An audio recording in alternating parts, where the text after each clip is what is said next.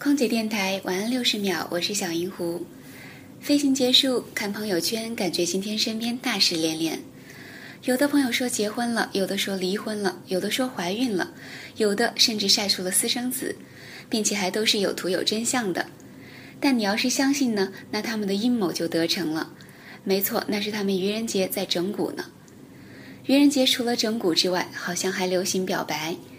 大概是因为，就算被拒绝，就说是开玩笑，也不至于太过尴尬。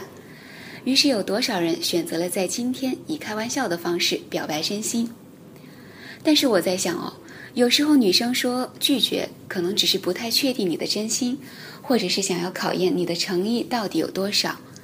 所以，真的想要表白的男生，千万不要被一次两次的拒绝吓到，一定要坚持。祝你成功哦！我是小银狐，我在沈阳，祝你晚安。